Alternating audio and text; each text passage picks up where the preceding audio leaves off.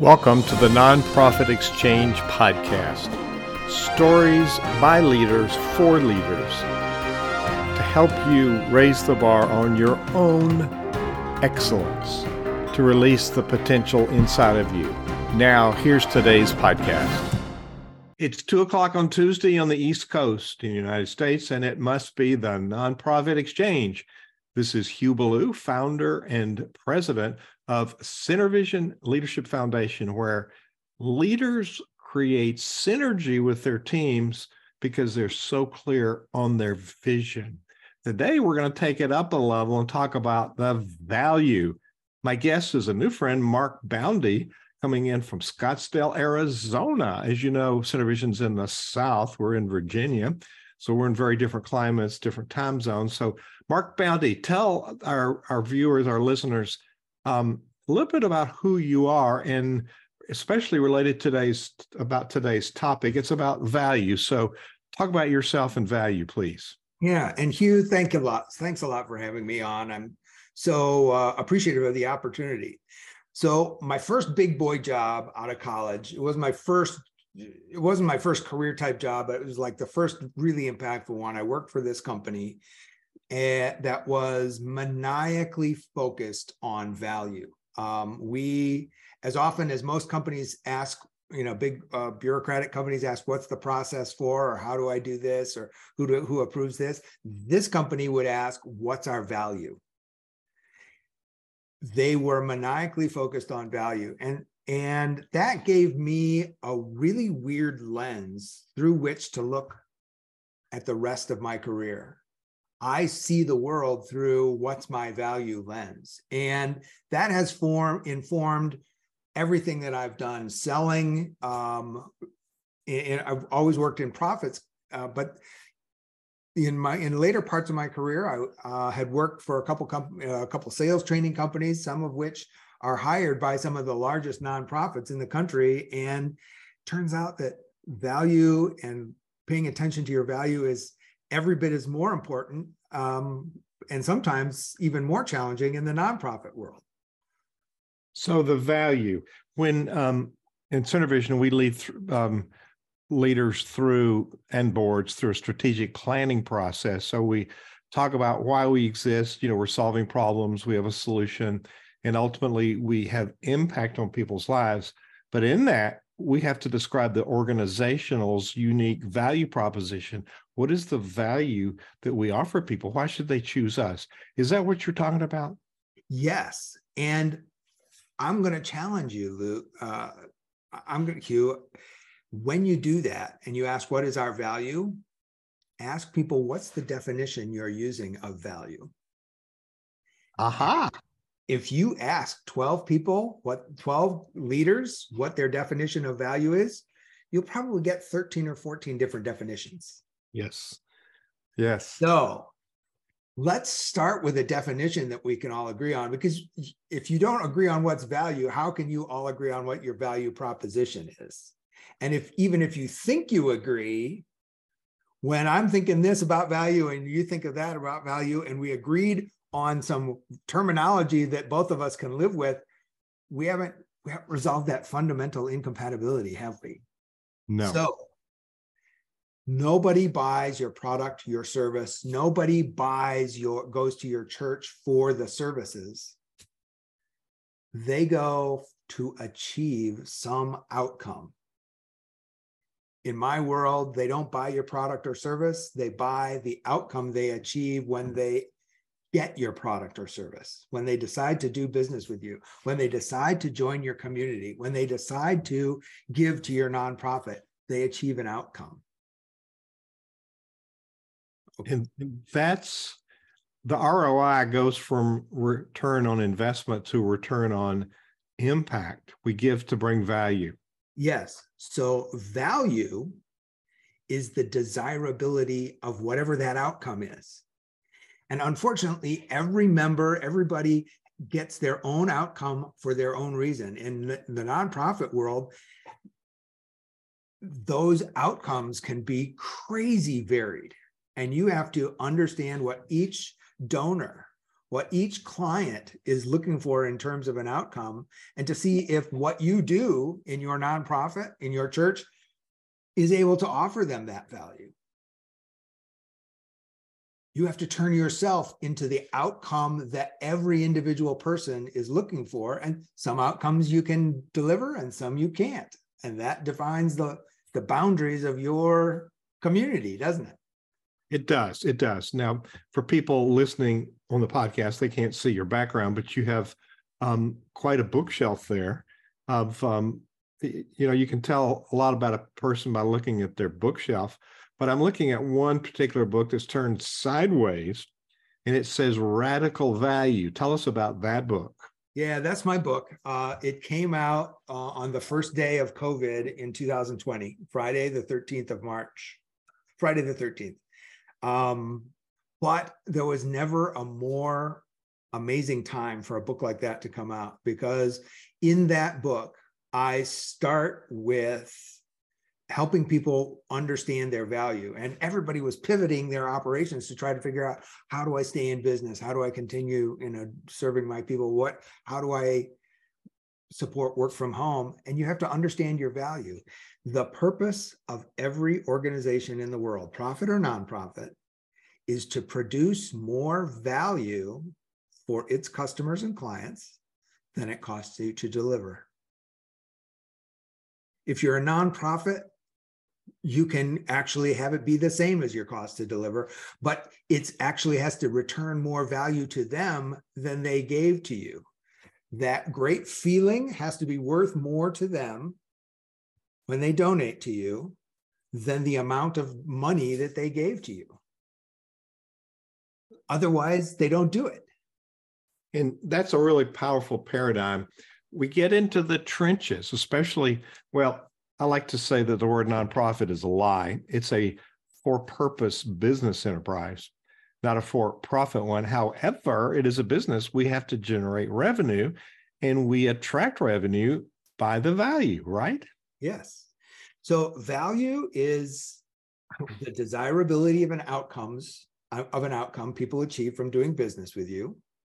So the value of a house when you're buying it is the value of the neighborhood you're living in, the schools, and the uh, ability to bring your family up within those schools, and um, the amenities that you love, you know, the hiking trails or the playgrounds that are near that home. That home is the sum of all those outcomes that you're going to achieve as a family because you bought that house. And you're going to pay a certain amount for that house.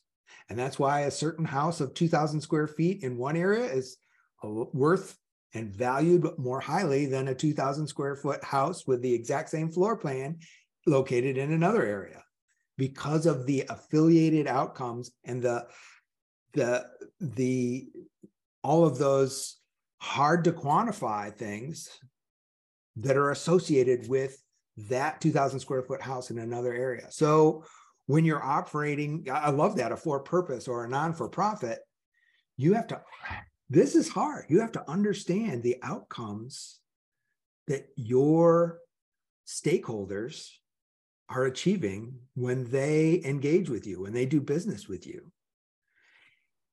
That, and in, in the nonprofit world, that is insanely difficult. It is. You have to quantify the value in different ways than how many dollars you're making bottom line profit, because that's not your ultimate goal. So the challenge is, how do we quantify that? So let's talk a minute about the, the value exchange for the different participants. Now, we've got the nonprofit. We exist to feed people, house people, whatever our mission is. Yeah. That's the value we provide to the community. So our, our tagline in Centervision is transforming leaders, transforming organizations, transforming lives. That's the value that we offer to our communities. Now, for the people that need housing, need food, need clothing, need medical care, whatever it is, they get value because they get something they don't have. Now, we often forget that somebody writes a check because they're making a donation. They're happy because you fulfilled a need for them to be able to feed people, house people, whatever. So there needs to be a fit for their passion. And so we don't really approach the the conversation with the donor, understanding it brings them value as well. You want to comment on that? Oh my gosh, that is that is the most mysterious, and that is the most um, hard to quantify. But there's a when you see a charity on television saying, you know, we can feed these refugees in in Ukraine for only fifteen cents a day, with the idea being you as a private donor have no chance of getting anywhere close to that. Look at how efficient we are with your money. You can feed a human being for this much.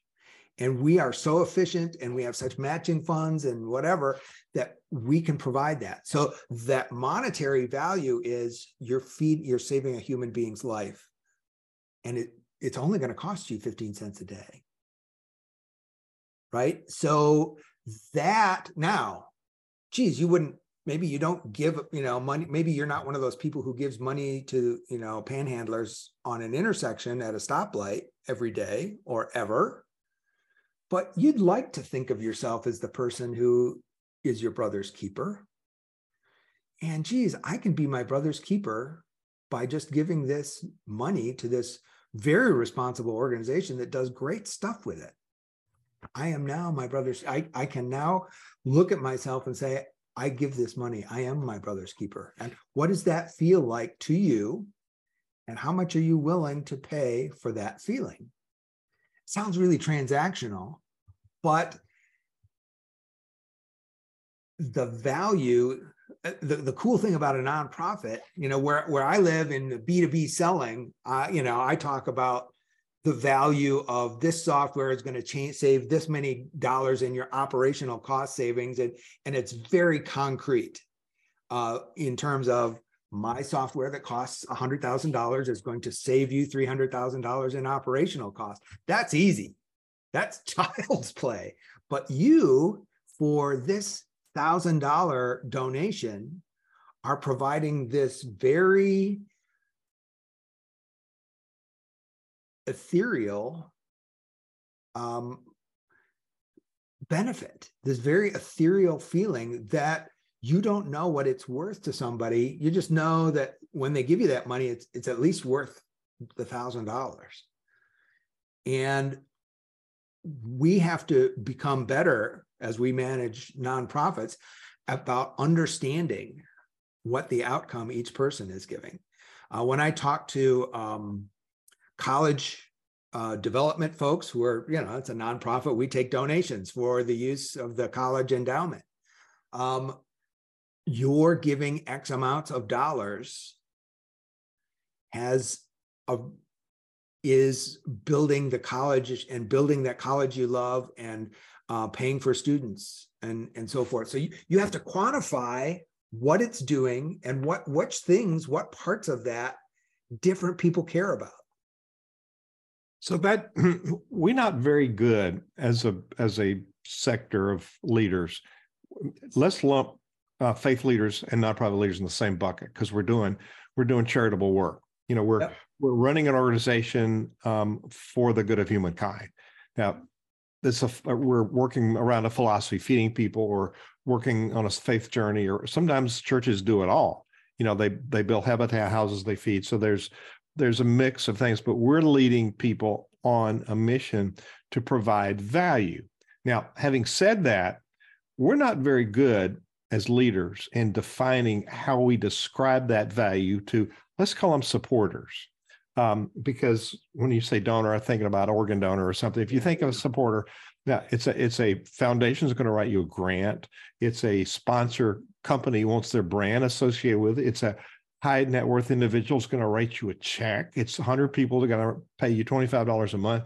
So we're not really good at, so give us some guidance. How do we encapsulate the value? What's the process we go through as leaders to think through, and, and people don't know it, and we have to be able to communicate what the value is to those people that want to support us? Does that question make sense? I, I think so. Um, I'm going to give it, I'm going to, I'm going to be like Henry Kissinger. I'm going to, I'm going to give you the answer to the question that I wanted you to ask. And, and I'm hoping, I'm hoping it's close. So, so as a leader of a, a a nonprofit, a faith or a faith-related organization, whatever, you have to figure out what is your differentiation. What are you? How are you different from every other nonprofit? Because people have lots and lots of options. How are you different? And how? And it's not how you think you're different. How do your customers think you're different? Now, again, in my world, you know, B two B selling, you can actually measure my difference very concretely.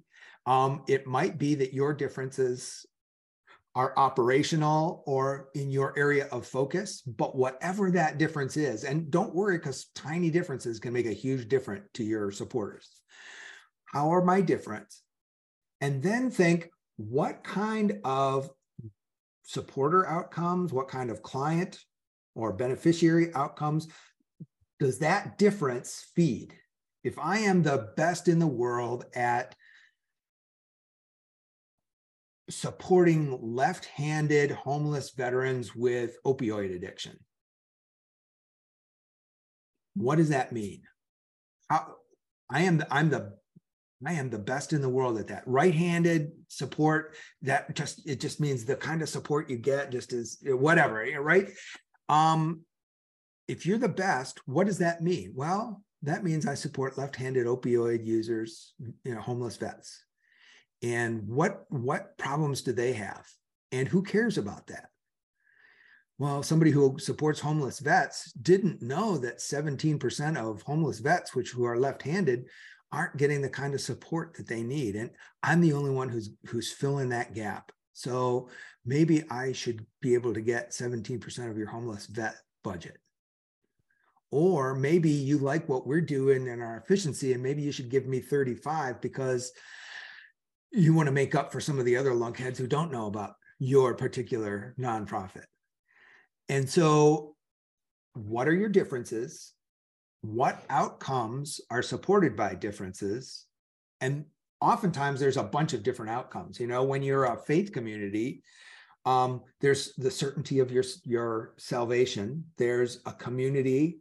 There are activities with people you enjoy. There's a, there's a social aspect of being in a faith community. Um, there's a personal growth aspect.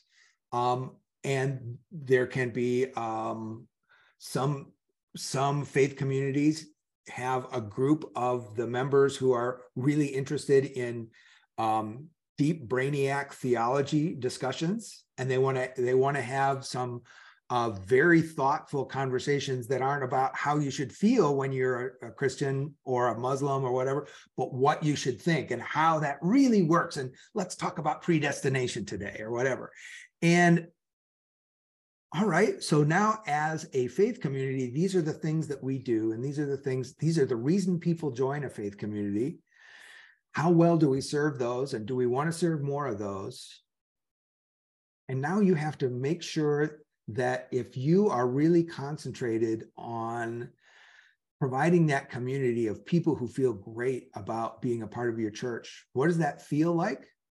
And what kind of activities make pe- make your members feel more like that than they do now? Yeah. So let's take an example here. And I want to I want to move from the philosophical piece of value to the operational factor. Oh my so, gosh, yeah. So we're a, um, a local charity, and we feed people. So we're, we have these people who don't have meals, and so we we provide groceries for people. They can come and fill a shopping cart, and they have groceries to take home and cook. Right. So yes, we help people get a meal. That's what a lot of organizations do. But we over and above, we help people. Um, they come to a class, help them work on their their dress, help them work on their interview skills, and help them get a resume, help them get a job. So we not only feed them, but we help them get out of this poverty so they can buy their own food. So for your donation, you help us help people be self-sufficient. Now, is that the kind of value proposition that I should be presenting uh, to, a, to a potential supporter? Almost. All right. All of those things are what we do. We get people food, but the people receiving the food get peace of mind, get my child is learning better in school and he's going to have a better life, get I'm getting off the streets and finding a useful place in society. The job training, finding useful place. So the out, so be it, draw a real sharp distinction between what you do and what that does, what outcomes, because those outcomes, right? A child doing better in school, that's a lot more compelling to me than we gave, you know, a single mom some fee- some meals. Great, great. Um, that's good. So even teaching this, I have gaps. So don't feel like you're you're bad or you you're being criticized. Always run your pitch by somebody like Mark, who's a professional sales trainer, who understands that in, in bottom line, sales is not bad. You're you're helping people get what they need, and there's a transfer of money. We're helping people get what they need. They're not the ones paying for it. Somebody else is paying the bill, but it's still in that envelope of we're we're conveying a feeling and, and helping people acquire what they need, which is to me a good sales a good salesperson. Yeah. And, so there's and, yeah, and Hugh, yeah, I'm gonna I'm gonna cut in. Getting a child a better start on life, that's not sales fluff. That's the outcome. Yes. Okay. So don't try not to think of this as cheesy salesmanship, um, yep. giving fluff, fluff marketing. There's a difference between I feed children and children get a better life. They're both true. They both overlap at my feeding the children, but one is what you sell, what you sell to your don't your supporters, and the other one is what your supporters and what your clients get. Here's here's the underlying piece of information with that whole conversation is in in our sector, uh, faith and, and community leaders, nonprofit leaders, we tend to think of we don't want to be selling. We don't sell. Wait a minute. There's a good part of that. We learn the language to convince people to help us. Is that right? Yeah. Um, when you have your heart in the right place, selling is a clean activity. Selling is the most blessed of all activities. It's a win-win. Someone, right. It's a win-win. Right. Yeah. When, when you do it from the, the right place, if you're trying to be manipulative and try and know that I am, uh, when you're trying to be manipulative and just separate somebody from their money, that's the kind of sales that everybody in that nonprofit world should run from properly. But when you are making the world a better place, you're allowed to be proud of that. You're allowed to try to do more of it. And you're allowed to not feel shame at asking more supporters to help you with your mission. And you're, you're really command, you are commanded to not be ashamed of that. Absolutely. We got you, this. You, you could find the Bible passage that validates that. I just think it's true. You could tell me where, where that's found in the Bible. I'm not, you know, I'm not sure. There's a lot of um, really good wisdom in Ecclesiastes. You know, it's not, nothing new under the sun, you know. We we um, actually, that's a new framing. So remember, you heard it right here in the Nonprofit Exchange. That's a new framing. For what we actually do a bad job of selling because we hit people up for money, and that's it. Rather than helping them have be joyful about the difference they're making. Let's let's um, we got a few minutes left in the interview. Let's go to the operational piece. Now you work with larger organizations. We have this thing we call siloing, where people only do their function. Well, it happens even in the smallest of organizations, and it starts with a leader, and the leader is doing too much. In, in leadership talk, that's like over-functioning. We do everything because we want to be helpful, but really we're disempowering other people by doing it all. And so how do we not, we have processes and we have systems, but we get too deep in the trenches and we lose our flexibility because, you know, especially in the last two years, things have changed. So how do we stay attentive to making processes remain relevant? Yeah. Um, there's two major answers to this. One, make sure everybody knows what the connection of their role is to the value, the outcomes that you produce. And I mean, there's a great old story when John F. Kennedy was doing one of the first tours of Mission Control in Houston.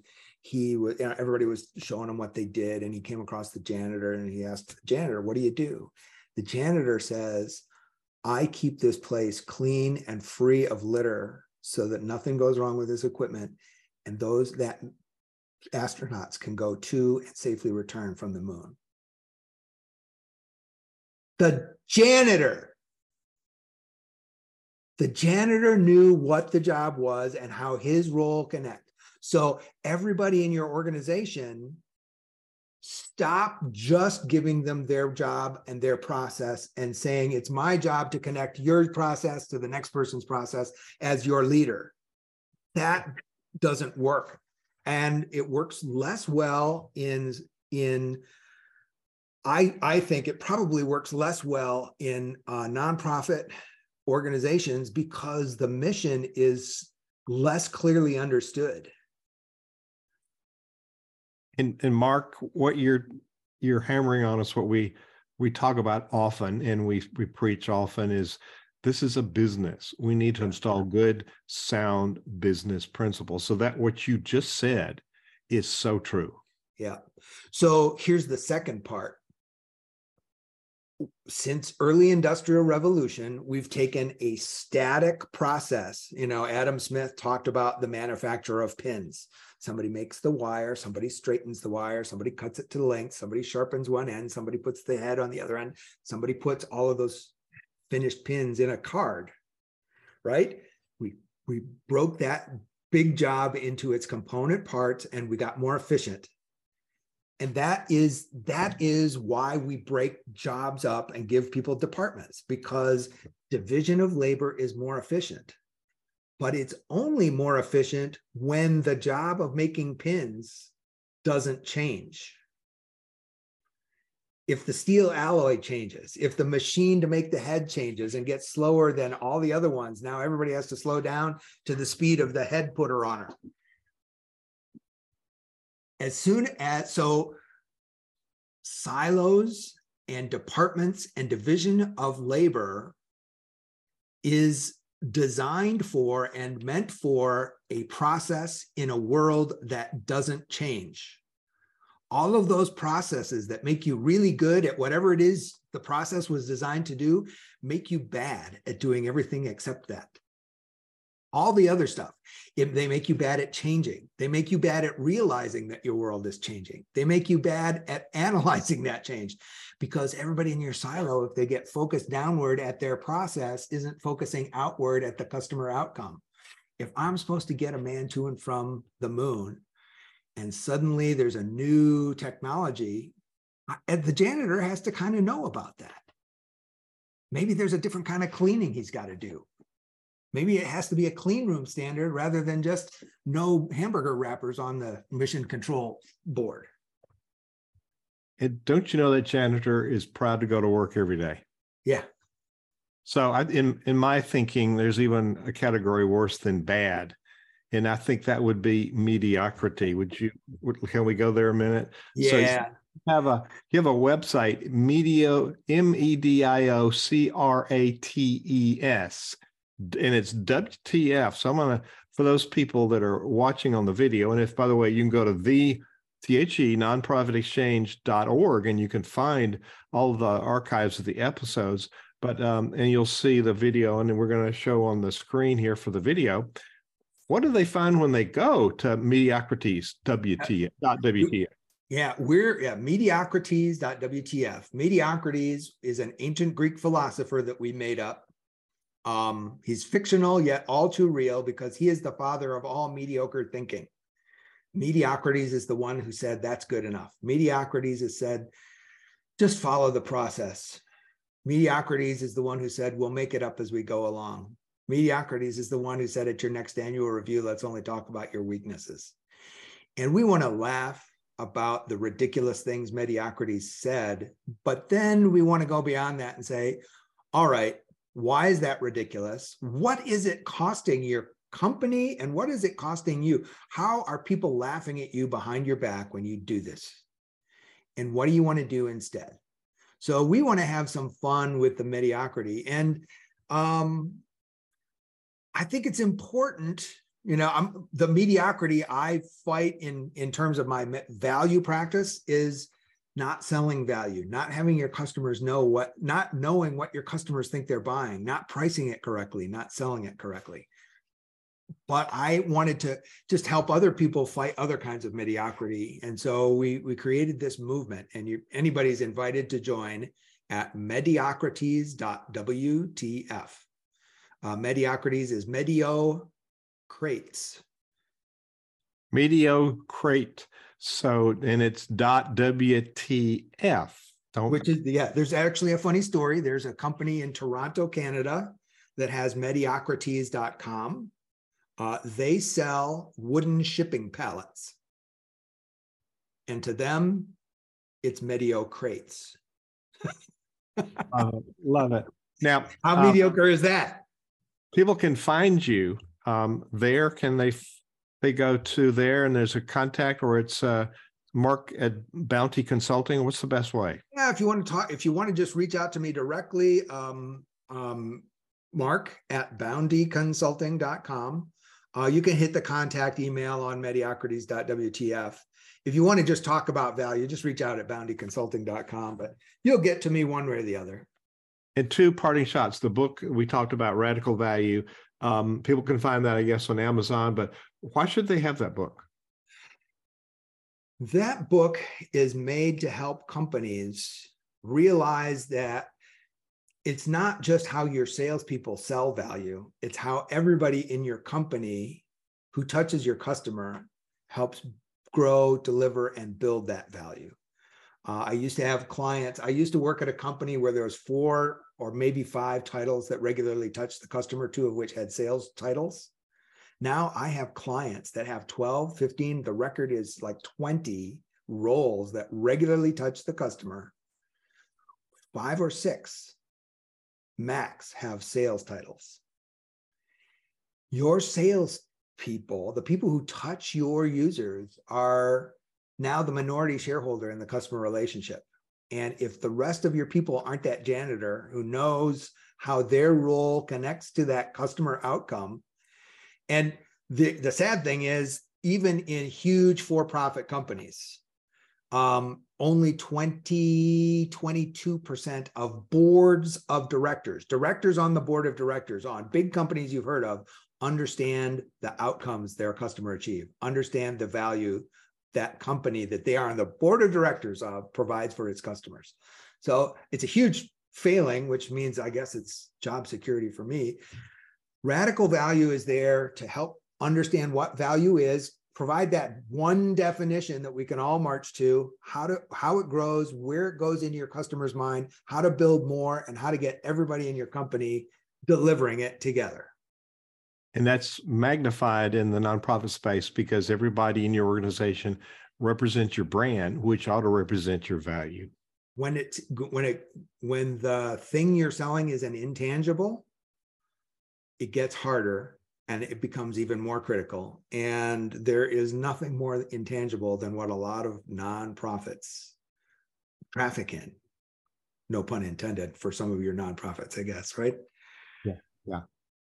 And and we got to get better at that. So, Mark, you've given us many things to think about, some really concrete examples. So um, thank you for giving us. All of these links will be, if you get the podcast, wherever you get podcasts, The Nonprofit Exchange is what it's called.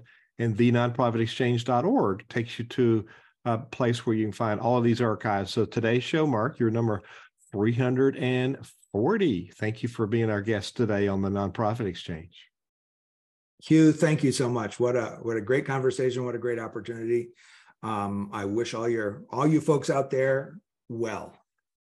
Thank you for listening to The Nonprofit Exchange. This podcast is a part of the C-Suite Radio Network. For more top business podcasts, visit c dash suite radio dot com.